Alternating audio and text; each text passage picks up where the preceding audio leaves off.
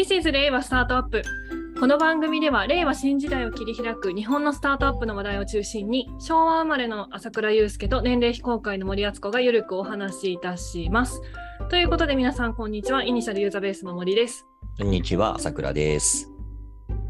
朝倉さんなんか声がしゃがれていますね。うん、なんかいい感じにね、今、のど飴を舐めてまして、はい。リスナーの皆様にお聞き苦しい声を聞かせてしまって申し訳ないんですけれども、まあ、なんとか元気にやってます。なんで声が枯れちゃったんですか？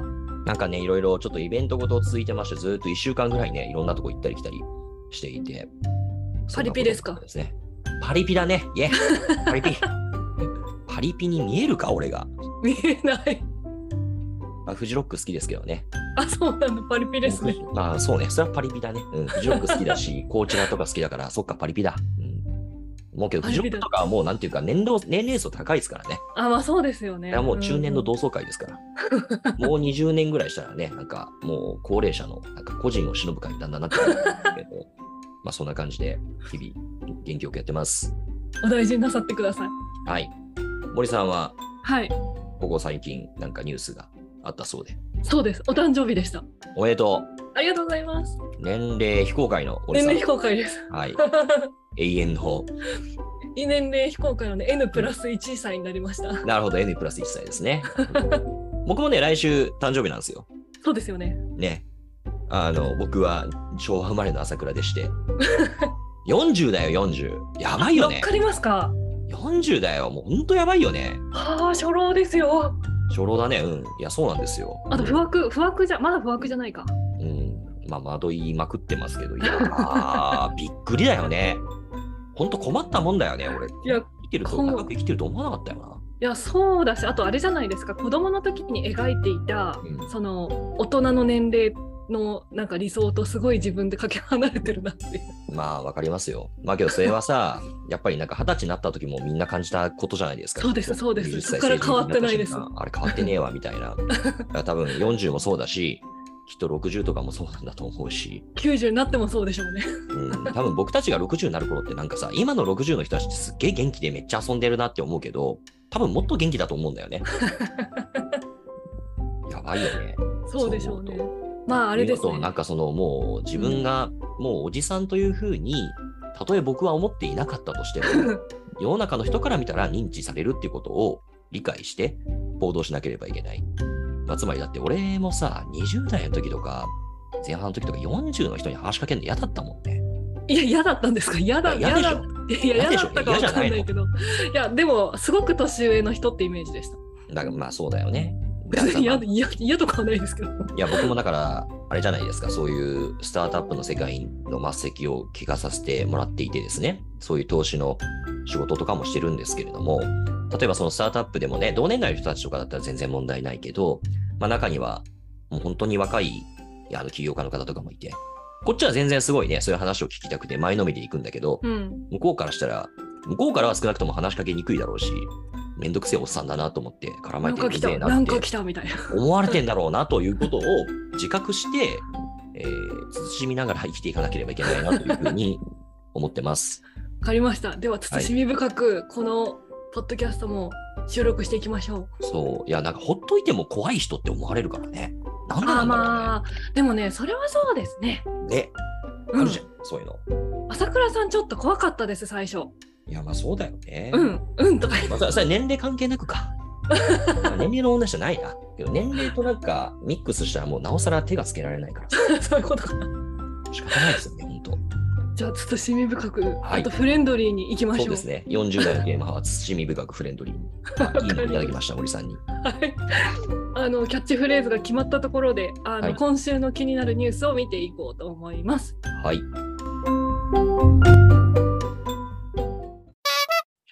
今週はですね、景気のいいニュースが2本ありましたので、これはいを取り上げたいと思います。はい。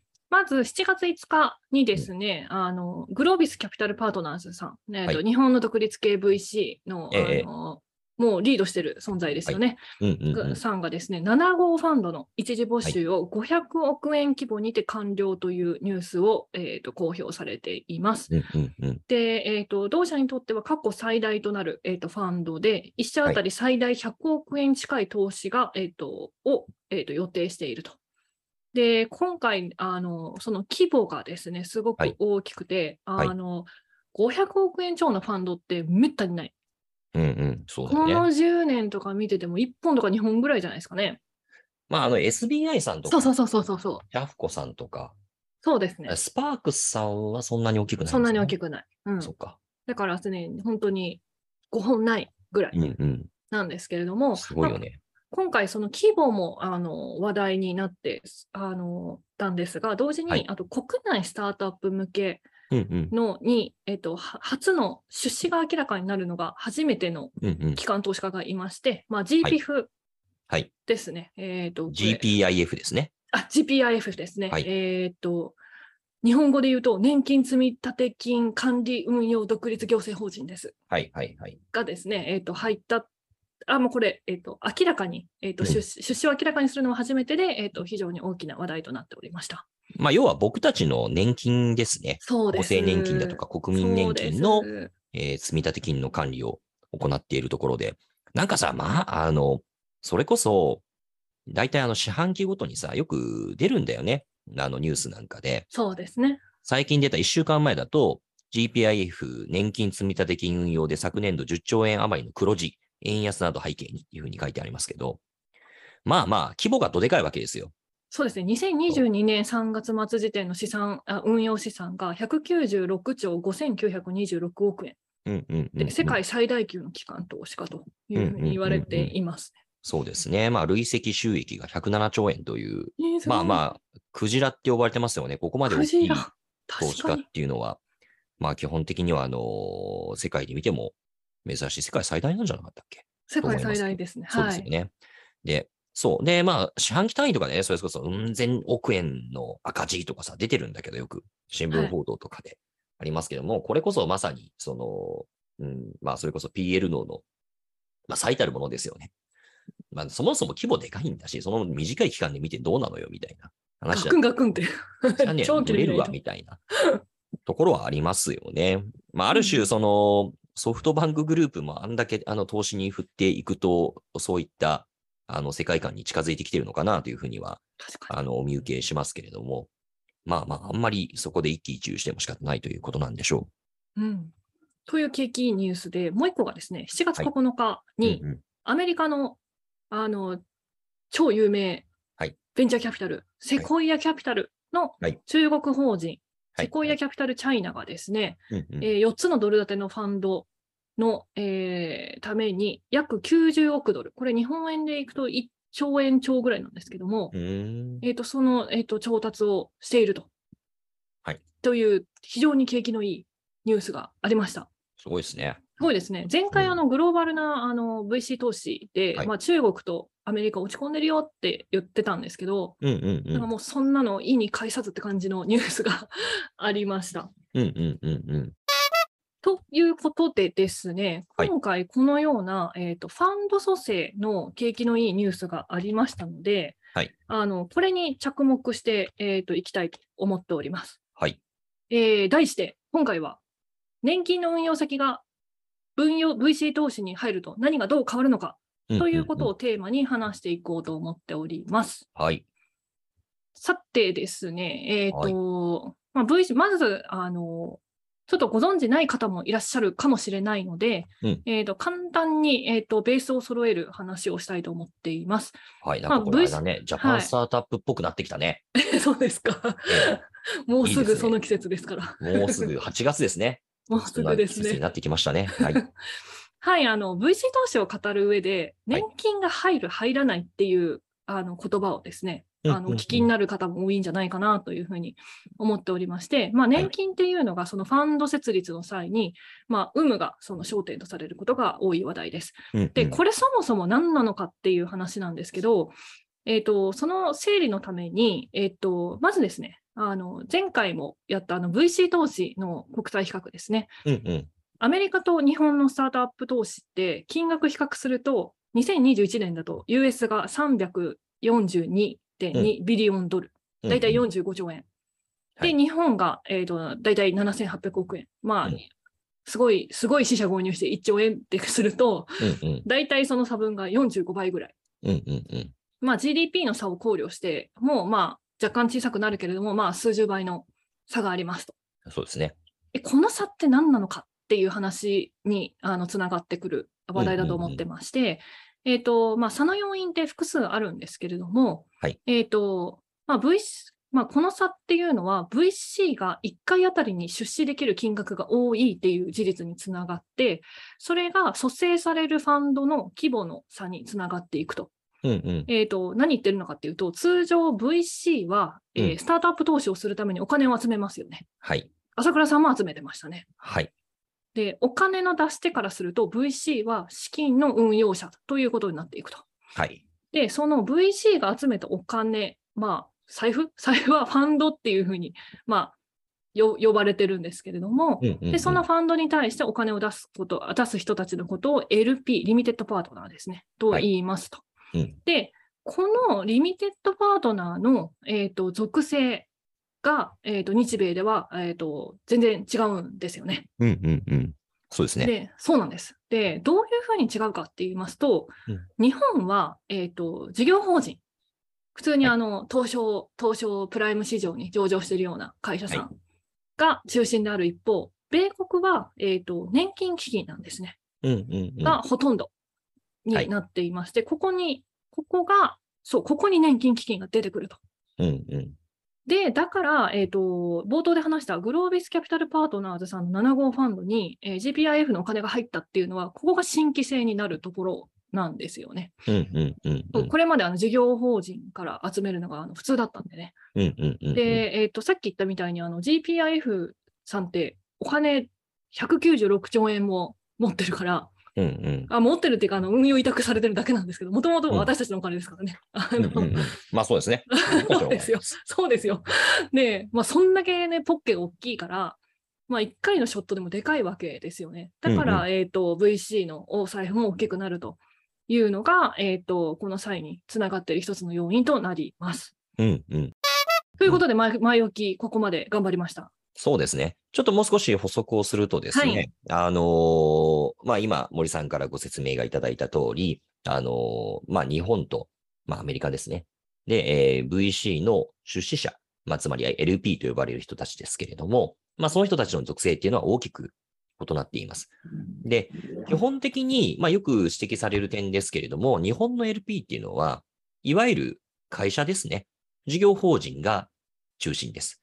これ2020年のデータなのかなあの、ベンチャー白書2021っていうので言うと、おまあ、日本の VC のえー LP 構成のうち54%がいわゆる事業法人。うんで、いわゆる金融機関ですね。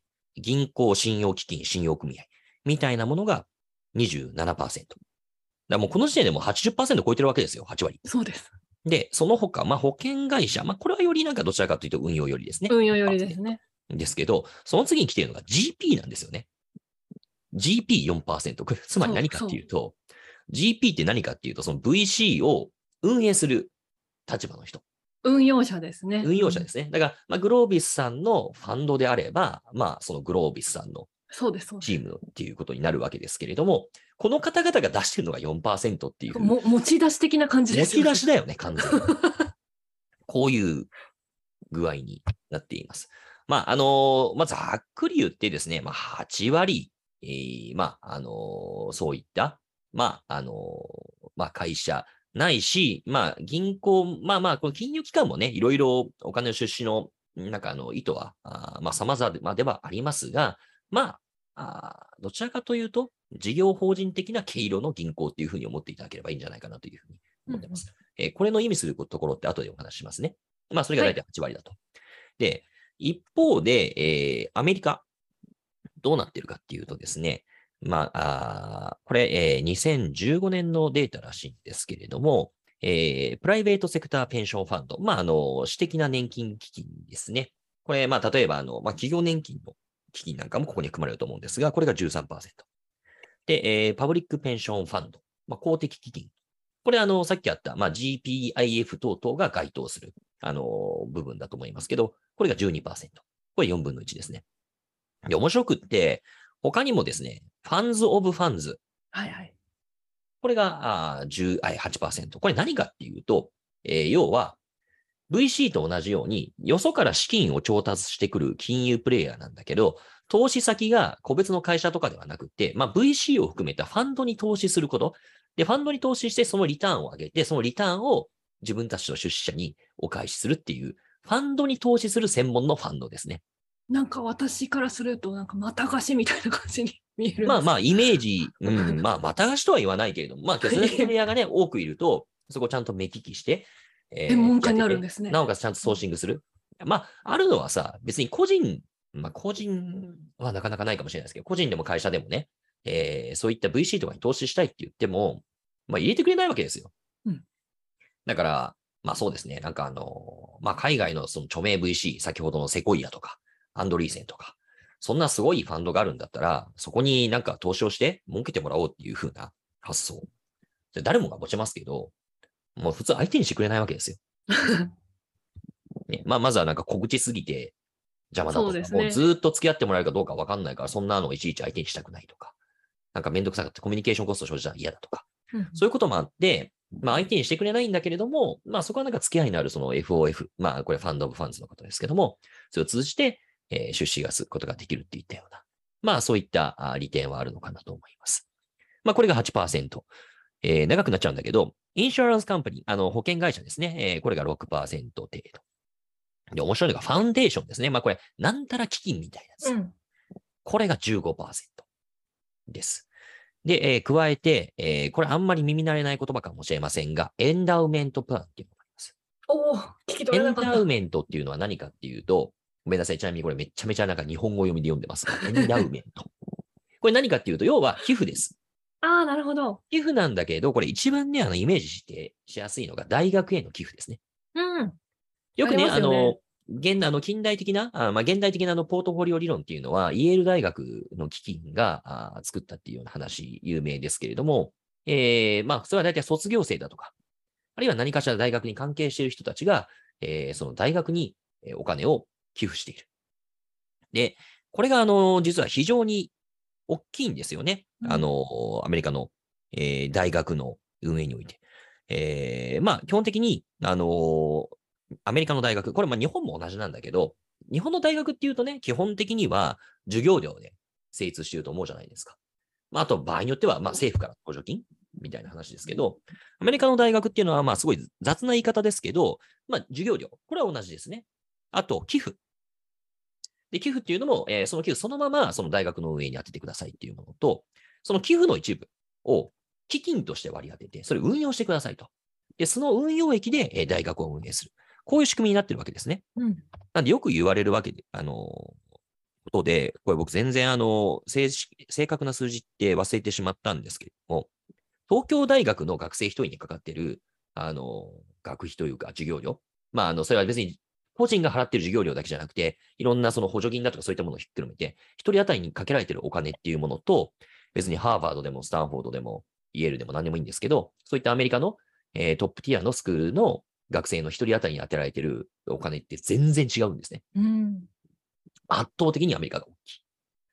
で、まあ、なんでアメリカにそうやって寄付が集まりやすいのか、まあ、特にこの大学が寄付基金、あの、こういうエンダウメントファンドっていうのを作れるぐらい大きな存在感になっているのかっていうのは、まあ、これ話し出したらキリがないんですけど、あの、これもしも、あの、ポッドキャストで聞いてる方はわかんないかもしれませんが、えー僕の Voicy 聞いてる方はですね、昔あの H ラボの小林くんっていうのが出ていて、そのあたり解解説しているので、よかったら聞いてくださいという感じです。話長くなりました。この endowment plan っていうのが14%。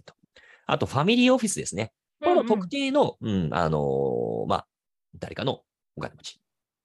まあ、なんか孫正義さんの財団とか、あのーまあ、財団っていうかあれですね。あのーまあ、個人のお金ですね。うん。を扱っているような、まあ、そういったものですね。まあ、それ7%。大体こういうので74分の3なんですよ。で、お聞きいただいてお気づきかと思いますが、ここまで事業会社の字の字も出てきてないんですよね。出てきてない。で、アザーっていうのが20%あって、このアザーって一体何なのかっていうのは僕わかんないんですけども、まあまあ間違いなくここに含まれてるわけですよ。うんうん。この事業会社。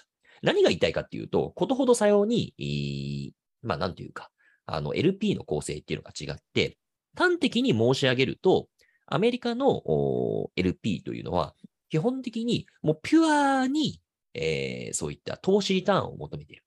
金融職の人たちなんです。うん、変な話、僕はあのスタートアップってものの社会的な意義っていうものを強く信奉しているものの一人ですし、それを後押しするためにお金を引っ張ってくること重要だと思ってます。まあ、これはあの、まあ当然僕はそういうお金の運用の仕事をしているので、あの、ポジショントークだと思っていただいて結構ですけれども、だけどそれは意味のあることを活動していると思ってます。なんだけど、そういった意思とか全く関係なく、いや、VC はっとったら儲かるんやろっていう、そういうタイプの、あの、お金なわけです。まあ、ちょっとなんかまあ、またね、特徴的なところを言ってよと、ファウンデーションとか、あの、ファミリーオフィスってやっぱり税制の違いがあって、うん、アメリカみたいに本当もうとんでもなくバカでかいお金持ちが生まれる世界じゃないと、まあ、あの、こういうのってなかなか生まれません。まあ、日本だとやっぱり相続の問題等々もあって、正直ここまで大きいお金持ちっていないんですよね。あそれは良し悪しあると思いますけど。まあ、あの、それでまあ、格差の広がりがとどまっているという言い方もできますけど。いずれにせよ、まあ、そういったことですね。で、まあ、ついでに欧州なんか見てもですね、あの、どちらかというと、これはね、日本とアメリカの、まあ、間ぐらいだというふうに思っていただければいいかなというふうには思います。うん、なんですけど、こっちに関してもですね、事業会社っていうのはほぼ出てこないですね。事業法人の投資比率っていうのが、えー、っとですね、7%とかなのかな？ああ、少ないですね。全然少ないんですよ。うん、うんうん、で、まあこれ違いとしてはね、まあそれ単に違いですよねっていう話に終始するんですが、えっと、さっきのね、ちょっとあの、銀行だとか信用金庫とかそういったところもある種、事業会社的っていうふうに申し上げましたけど、この背景何かというとですね、一番端的な違いというのは、えー、日本の事業法人が VC にご出資する意図が何かっていうと、ピュアにリターンを上げようと思って投資している人たちって基本的にはいないわけですよ。うん、そうではなくって、何かしら投資をすることによって、えー、スタートアップに関するノウハウ、ナレッジを手に入れたりとか、まあ、ある種リサーチ的な機能を期待して、VC に資金を提供してるんですよね。で、よくあの事業法人の方々、LP 出資する方だとか、あの、もっとある CVC ですね、の方々、よくおっしゃる言葉があります。えー、うちは別に金銭的な、経済的なリターンを求めてないんですって。皆さん口を揃えて言います。で、まあちょっとこれ批判的なものになってしまうかもしれませんが、僕はこの発想というのは、そもそもその CVC がその主たる戦略的な目的を満たすという意味においてもネガティブだというふうに思っていますし、えー、より本質的には日本のスタートアップエコシステムが発展していくという点において、えー、そういった金銭的なリターンを求めていない投資家が大勢を占めているという状況というのは極めて問題だというふうに思っています。うんうん、なぜならばスタートアップっていうのはあくまで資本主義のルールにのっとって、えー、その中で立ち居振る舞いながらプレイしていく人たちで、端的に言うと、そんななんか金銭的なリターンを求めてませんみたいな人たちがたくさん入ってくると、バリエーションだとか値付けってめちゃくちゃになったりするわけですよね。うん。で、そうなった瞬間、これ持続的な活動できないんですよ、やっぱりスタートアップは。だからそこはやっぱり、ちゃんと、どこかのタイミングで、まあ、わかりやすくは、まあ、上場した以降のタイミングは、儲かるか儲かんないかっていう目線で投資をされるわけですから。だから、まあ、そういった政策的な色のついたお金っていうものが、どんどん、えー、入ってくると、えー、ますますその上場後と上場前の分断というのが激しくなってしまう。確かに。ということですね。上場株の投資を政策目的でやっているところそんなに多くないわけですよ。むしろ持ち合いっていうのはやっちゃいけませんって言われてるわけですよね。あ歴史的にこう、ね、こう減、減ってきてますから。はい。そういうのはむしろやっちゃいけないっていうふうに言われてるわけですよ。うん、で、えー、未上場の段階において起こっていることっていうのは、もちろんこれ持ち合いとはとは意味合い違いますよ。なんですけど、経済合理性に基づかないとまでは申しませんけれども、うん、えー、そこをファーストプライオリティとしない投資が起こっている。で、それが多くなる。で、これ、えっと、そういった、まあ、仮にね、えー、うちは一切金銭的なリターンを求めませんという CVC の方ばかりになってしまう。うん、別に、まあ CVC、CVC ってずっとやり玉開けてしまって恐縮ですけど、えー、別に何でもいいんですよ。そういう投資家ばかりになってしまったら、あまあそもそも、えー、スタートアップっていうのは、一見するとすごく良さそうに見えるんだけれども、えー、立ち行かなくなりますし、えーそんな世界が僕は長続きするわけがないというふうに思っています。で、今 CVC 直接投資の人たちの文脈でお話をしましたけれども、えー VC に出資をするうん。えーこれがまあ事業会社的な、まあ別に事業会社が悪いというよりは、そのす、あの、制作職のある、何かしらリサーチしたいとか、アライアンスできる先を見つけたいとか、そういった色のついたお金が集まると、これはある種の紐付きのお金のわけですよね。うんうん当然、リターン求めてないから、リターンがすごく出るところよりも、えーなんとなく、その LP 側としても、うちとのシナジーが効きそうなところを、えーじゃ紹介してもらえそうなところに貼ってくださいみたいな。何かしらのこれ、歪みが生じるわけです。で、ある種、まあ、LP の意向っていうのが、えー GP、まあ、あの、まあ、まあ、VC と思っていただいていいと思いますけど、えーそこの立ち居振る舞いに、えー大きく影響してしまいかねない構造にあるという点においては、あーひあの僕は問題だなというふうに思っています。で、なんでこんなことをいけしゃあしゃあと申し上げているかというとですね、僕自身が昔、ミクシーという上場企業で、えーまあ、事業会社として LP 出資をしていた人間です。僕の時、まあ多分5社ぐらい出しました。その時の意図というのは完全にリサーチ目的でした。だから、まあ、あ僕が今、言ってる人がいる 違反しているような物言いのことを僕自身がかつてやっていましたし、やっていました。で、別にこれね、だだから事業法人は一切なんか LP 同士なんかするなって言ってるわけでは決してないんですよ。だけど、はい。バランスの問題で、こういった人たちがマジョリティすぎるっていうのは、これ問題でしょうと。で、紐付きのお金が8割っていうことは、なんか明らかにマーケットが歪んでしまう。うん。で、これは、あんまり、僕はスタートアップのエコシステムの発展という点において、一見ね、なんか強欲さがなくていいみたいに見えるかもしれないけれども、えーものすごくネガティブな影響を及ぼすことだというふうに思っていて、えーうんうんこれを根本解決していかなければいけないというふうに思っています。で、これ、冒頭のね、ニュースとおつなぎ合わせてお話をすると、えーその点において、今回、グロービスさんが、えー GPIF から資金を調達なさったというのは、まあ、これ非常に大きな進歩でして、なんか、そうね、あの、宇宙飛行士でアームストロングって人がいるじゃないですか。はい。ね、これ人間にとっては、一人の人人人間にとっては小さな一歩だけど、人類にとってはもうものすごい大きな一歩だっていう、えー言葉ありますけど。で、まあ実際、これまあすごい大きなファンドだから、あの、えーグロービスという VC にとっても小さな一歩では決してないと思いますけれども、まあだけど、それぐらい、まあ、あの、マーケット全体にイうんンパクトを及ぼす、えーことだと思っていまして。で、そこはやっぱりね、ねグロービスさん、やっぱりその日本の独立系 VC の草分けとして、ず。っと、えー20年以上活動をしていらっしゃる方々ですから、いや、さすがだなと思う次第ですね。長かったね。長かった。あの、朝倉さんのこう熱が入る領域ですから。はいあ。の、でも、背景とか、それが何につながるのかっていうところが分かってよかったんじゃないでしょうか。はい。ということで、皆さん、これでなん、じゃあ、その、その LP の構成だと何につながるかっていうのは、今、現状として分かったと思うので、うんうん。じゃあ、そもそもなんでこんうなん。属性の違いが、まあ、はい。日米、まあ、日米をね、直接比較するのが適切なのかっていうあの議論ももちろんあるんですけれども、はい。あのまあ、それ置いといて、あのなんでこんな属性の違いが出るんですかね？はい、はい、そうですね。あの、おっしゃる通りで、あの、これ僕自身もよくやってしまうことで、まあ、それは比較が簡単だからなんだけれども、と、アメリカって、まあ、ちょっとあまりにも極端に行き過ぎてる国ではあって、じゃあ他の、なんだろう、わかんないけれども、じゃあイギリスはどうなんだとか、フランスはどうなんだとか、まあ、ちょっと中国は除外した方がいいですよね。中国とアメリカは除外した方がいいと思うんですけど、まあ、他の国々どうなんだみたいな。韓国はどうなんだみたいな話ってあると思うんですよね。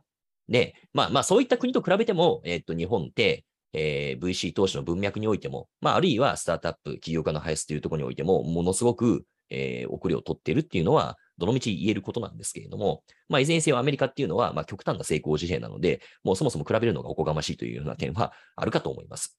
ただ、えっと、じゃあなんでそんな差が開いたのかっていったことを、えー歴史を紐解いて、えー指差し確認するというか、検討する価値はある、うーそんな人たちだと思うんですよね。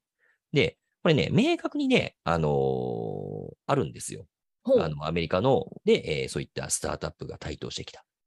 で、まあ、その背景に、えー VC が非常に盛り上がってきたっていう。これはもう明確に、あのータイミングがあるんですね。イベントが存在するイ。ベントがあるんです。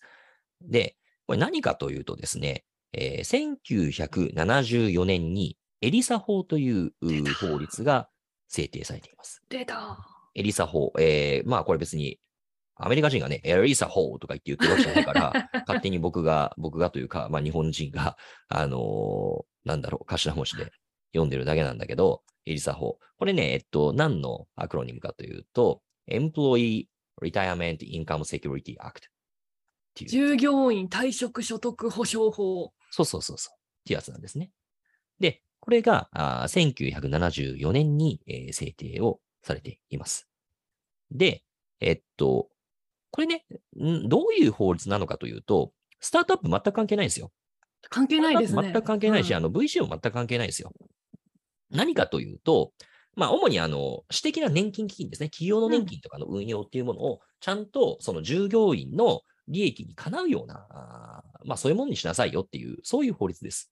なんとなくイメージ、あの、なんだろうな、日本でいうとこのスチュワードシップコードに近いものだと思うあ、そうですね持っていた。だければいいと思うんですけれども、あの、まあ、企業の、まあ、私的な年金基金の運用っていうものが、あーちゃんとその資金の拠出者である従業員の、えーなんというか、えー経済的な利益にかなったものでないとダメよっていう、そういう法律です。これが1974年に制定をされました。で、まあ、細かい話なので、あんまりこれ具体的に中身がな何がやってるのかっていうことはあんまり言う必要ないと思うんですけれども、えーそこはちょっとは省いた上で、これけ結果何が起こったかというとですね、えーまあ、いわゆるオルタナティブ資産。これ何かっていうと、えーまあ、VC も含むものですね。なんか上場株とか一般的なあー運用対象ではない、えー資産。あのープライベートエクイティとか、そのプライベートエクイティの中に例えば VC も入るんですけれども、まあ、なんだろう。いわゆる、うーん、そうだな。まあ、バイアウトファンドとか。まあ、そういったものも含むわけです。で、そういったものって、まあ、VC はまあ極端な例かもしれないけど、めっちゃめちゃリスク高いわけですよね。うん。極度に。極度にリスクが高いものなんだけれども、えっと、そういったものにも、えーこの法律の制定以降、えー資金が流入しやすくなった。そういった背景があります。で、結果、1970年代の後半以降ですね、えー非常にアメリカで、えーそういった、ま、まずもって VC があ拡充され、えーなおかつ、その投資先であるスタートアップっていうのが広がっていったっていう、そういう経緯があるんですけれども、これね、あの、アメリカっていうとね、特にシリコンバレーって、まあ今、世界のトップのスタートアップの排出地ですから、まあずーっと長年、世界でナンバーワンだったんだろうと僕たちは思ってしまいがちですけど、実はね、このエリサ法以前って、実はね、他の G7 の各国と大差なかったんですよ。そうですよね。どっちかっていうとメインストリームっていう感じではない、なかったですよね。そう。実はね、あうんの、1970年代以前って、そんなにアメリカでもベンチャー、スタートアップっていう世界ではなくて、もちろんスタンフォードとかがね、もともとなんかレーダーの開発したいだとか、あの第二次世界大戦時、あのーまあ、まあそういったね、あのー研究をしていた地ではあったんだけれども、だけど、かといって、ボンボコボンボコスタートアップが生まれたかっていうと、そんなことないんですよ。マイナーですよね。ううん。。あんまり他の国と変わらなかった。なんだけれども、このエイサー法が制定されて以降、もう急速に広まった、あの広まったってことですね。で、なおかつこの1970年代後半にですね、その、同じようにその、こういった私的な年金基金の運用に関する、ある種の、まあ、なんていうかな、ガイダンスみたいなものが発表されて、えーそこで、えー分別のある投資って何なのみたいな、まあそういったところがよりなんか明示化されたんですね。で、それによって、えーなんだろうな。下手したら、今までそういうなんかむちゃくちゃ VC みたいな、あーボラの激しいものに投資してるってことは、なんだろう。あそんな自分たちのお金を危ないところにさらしてどうするんだって言って、うんうんまあアメリカ訴訟文社会ですから、場合によっては訴訟されてしまうかもしれないという、そうですね。えそういう、うーまあなんと言いますか、法的なリスクを、えーファンドマネージャーは負っていたわけですけれども、えーこの1979年だったかな、えーの、まあ、ガイドラインによってですね、えーこういった分別のある投資っていうのは、別に個別に見てリスクが高いか高いか低いかとかではなくて、ポートフォリオ全体の中で見て、えーちゃんとあのバランスが取れてるか、まあそういったことを加味して、えーあの判断されるものである。えーそういったガイダンスが出たんです。これ何を言ってるかというと、つまり、今までであれば、そういうちょっとリスクの高い、まあリスク高いっていうのは、まあ別には悪いことだけじゃなくて、リターンも大きいかもしれないんだけど、えーそういったものに投資をするっていうことは、ファンドマネージャーにとって訴訟リスクを抱えることだったんだけれども、えーそんなことないよっていう、そういう注釈がついたわけです。うん。で、これによって、オルタナの資産に、まあ、つまり VC 等々ですね。まあまあ VC もワンノブゼムですけど、に一気にお金が流れ込むようになって、えーそうやって VC に流れ込んできたお金がスタートアップに流れ込んでいって、えーそして、えー今、皆さんが知るシリコンバレーのお今が築かれてきたということですね。これ、あのうんうんよくね、いろんなとこで、あの引用される論文があって、はいはい。えっと、これ、G Economic Impact of Venture Capital。あごめん、めっちゃ日本語読みで読んでめっちゃ日本語だった。うん。もういいよね。その方が楽だから。まあこれあのスタンフォードの論文で、これもともと2015年に最初のバージョンが出たのかな。うん。で、えー最近のやつが2021年かなんかに出てます。で、これ何言ってるかっていうと、まあ要は VC があーその産業に与えるインパクトってどんなもんなのっていう、これスタートアップじゃなくて VC っていうところがポイントなんですね。VC ですね。うんそうんで、結果、まあ、あの、アメリカの上場企業のうち、過去50年間に、えー設立された会社、これを仮にその研究対象のスコープとして聞い取ると、そのうちの半分が VC からの出資を受けている会社。で、えーまあ、時価総額で言うと、これ4分の3に当たると。で、なおかつ、研究開発費等法と、まあ、R&D に、この会社が92%を占めてるっていう。そういうなんか研究結果があるんですね。で。この数字はよくね、出されるんですよ。で、この間のなんか経団連の、あの発表資料とかにも引用されてました。僕見て確か。に。そう。だからまあこれはよく、スタートアップってそれぐらい世の中にインパクトを及ぼすんだよっていう、うーまあ例示としてよく出されていて、うんまあ僕もなんか、あの、話すときによく援用する数値です。なんですけれども、この資料の研究の一番のポイントは何かっていうと、スタートアップが世の中にどれだけ経済的なインパクトを及ぼすかではなくて、ベンチャーキャピタルがどれぐらい世の中に経済的な効果を与えているか。この点にあるんですよ。ほなので、う。うん。えーなんだけども、日本でこの資料が援用されるときって、そこはすっ飛ばされて、あスタートアップってすげえんだぜっていう。まあ、それは別に合ってんだけど、正しく、あの、間違ってないんだけど、そういうメッセージを伝えたいためが、がために聞い取られてるんです。あ、なるほど。で、結局、まあ、いろんな政府の、なんて言いますか、資料等々でも、えースタートアップ支援というものを正当化するために、えー行われて、あの、この資料というものが援用されていて、一人歩きしていて、まあ、ちょっと一人歩きっていう言葉はちょっと強いかもしれないけど。で、えー結果、なんでしょう。じゃあ、スタートアップにどんどんお金流せとかそういう話って出てきてるわけですね。はいはいはい。まあ、前もこれ森さんとこの回で話したことあるかもしれませんけど、はいポッドキャスト Voicy で話したことあるかもしれませんが、僕はやっぱりそのスタートアップを支援していく。で、まあそこにあの一定程度公的な機機関というものが関与するということは、僕は非常にポジティブに捉えてます。うん。ですし、まあそういった大企業の経済団体が関与するということも、えー大変ポジティブに捉えています。やや悔しい気持ちはありますけど。うんうん。本当はね、スタートアップの存在感でかでかすぎて、あいつら規制しろって言われるぐらい存在感なきゃいけないと思うから、あの、早く、あいつらなんか、社会の敵だって言われるぐらいになればいいと思うんですけど。だけど、これね、完全にその時にね、なんだろう、エコシステムを育てるっていう、あの、発想がないんですよね。うん。まあ、スタートアップエコシステム、スタートアップエコシステムって僕も相当言い続けてますし、まあ、いろんなところでいろんな人が言っていて、相当手垢についた言葉になってしまうけれども、何言ってるかっていうと、要は焼き畑農業になっちゃうわけですよ。ああ、はい。わかります。五カ年計画も素晴らしいんだけど、それはあくまで何かこ個別のスタートアップを伸ばすっていう話ではなくって、この経そのもの、要は民間で勝手に回っていくような、そういうシステムを作れたらいいわけじゃないですか。わかります。そこにこそ注力されるべきだというふうに思っているんですね。で、ここからは、あの、僕はもう、なんでしょう。そのポジショントークという総資料を別に受けてで申し上げますけれども、えーだけど、まあ、そこの中で確実に VC えーというプレイヤーは大事な機能を果たしていて、これをどう育てるかっていうことなんですよね。だからなんか野菜取ろうっていう前に、ちゃんとなんか土壌の品種改良しようよって話なわけですよ。なんだけど、今話されてることって、ねキャベツ作りたいんだったらキャベツたくさん植えちまえみたいな、そんな話をしてる。とか、なんかあの農地ないんだったら、なんかあの、そこのなんか森伐採して、そこのなんかその灰でなんか肥料にして育てればいいっていう、もう本当焼き畑農業の話がされていて、それこそ皆さん大好きなサステイナブル、サステイナビリティの考えられた、うんうんあこうあのーなんていうか、施策、提案、提言になってないんじゃないかなっていうのが僕の危惧です。なるほど。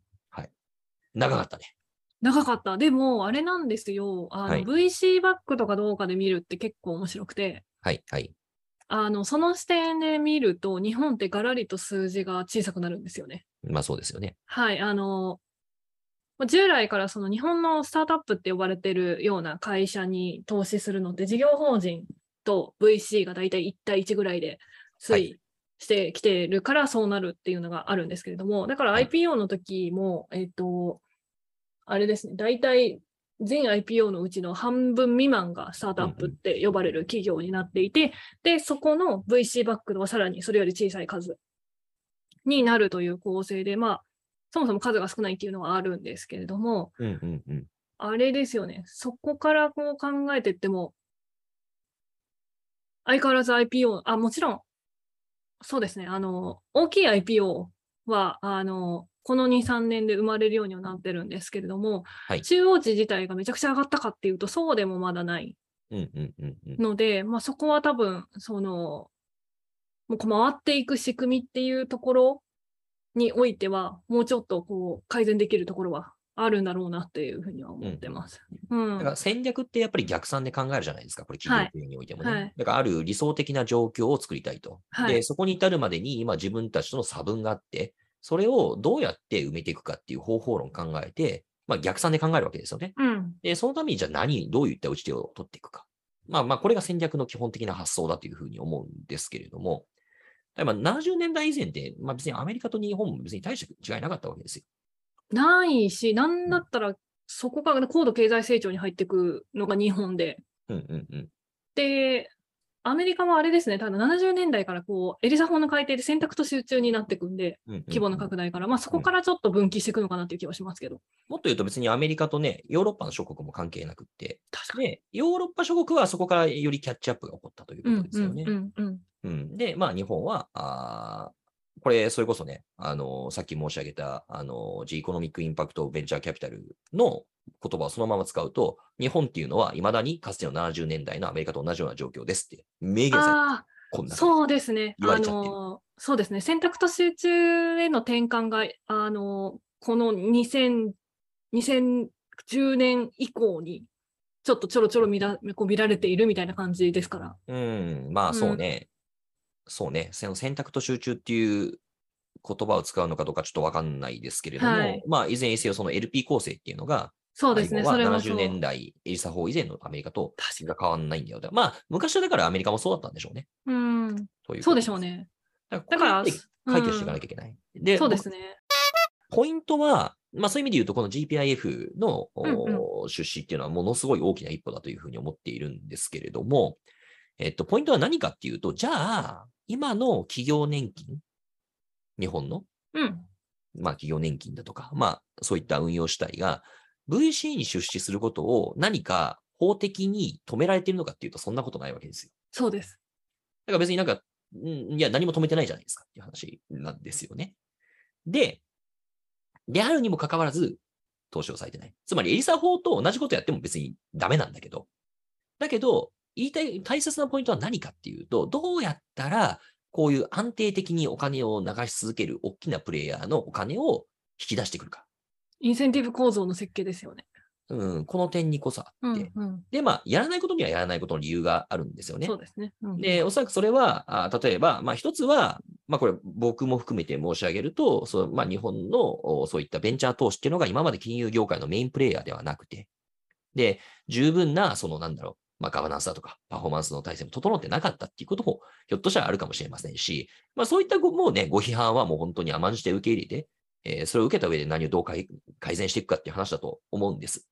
なんですけど、同時に、やっぱりこれは、まあ、特に企業の年金基金だと分かりやすい話ですけど、各年金担当者の、まあ、インセンティブ構造だとか、これもっと言うと、日本企業の評価制度だとか、うんで、まあそういったところに話行き着くわけですよ。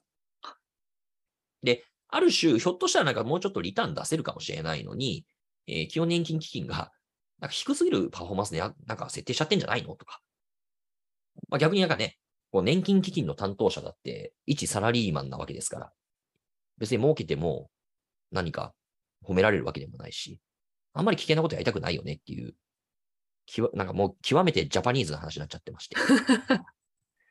なんでね、僕思うのは、その、大企業の団体、経済団体なんかが、そういうスタートアップにお金を流していきましょうというときに、極めてその戦略的な観点ばっか上げるんですよ。うんですけど、僕それいらないと思ってて、うんうん正直。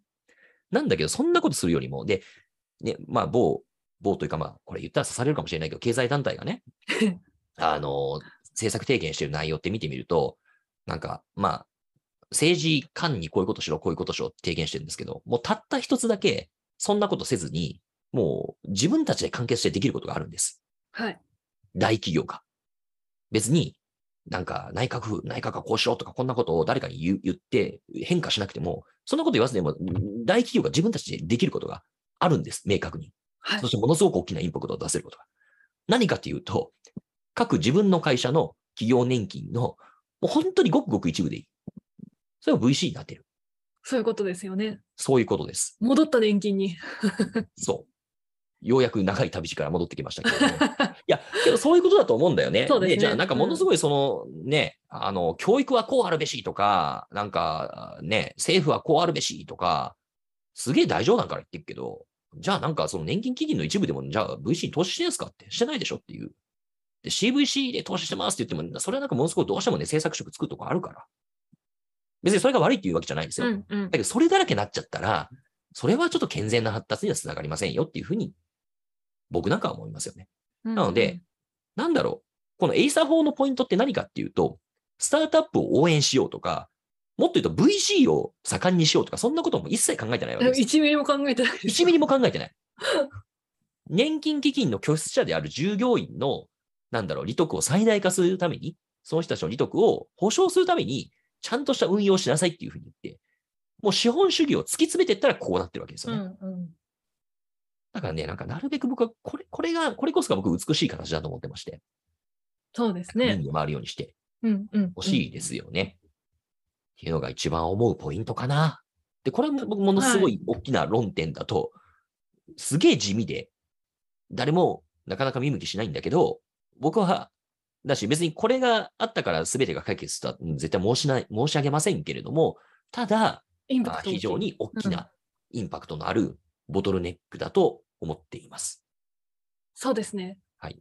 ということで、今回は年金と VC 投資をテーマに話してきました。はい。皆さんも何か感想があれば、ぜひコメントを、えー朝倉さんの Voicy のコメント欄にお寄せください。ということで、今回は ということで、今回は以上です。ごきげんよう。ごきげんよう。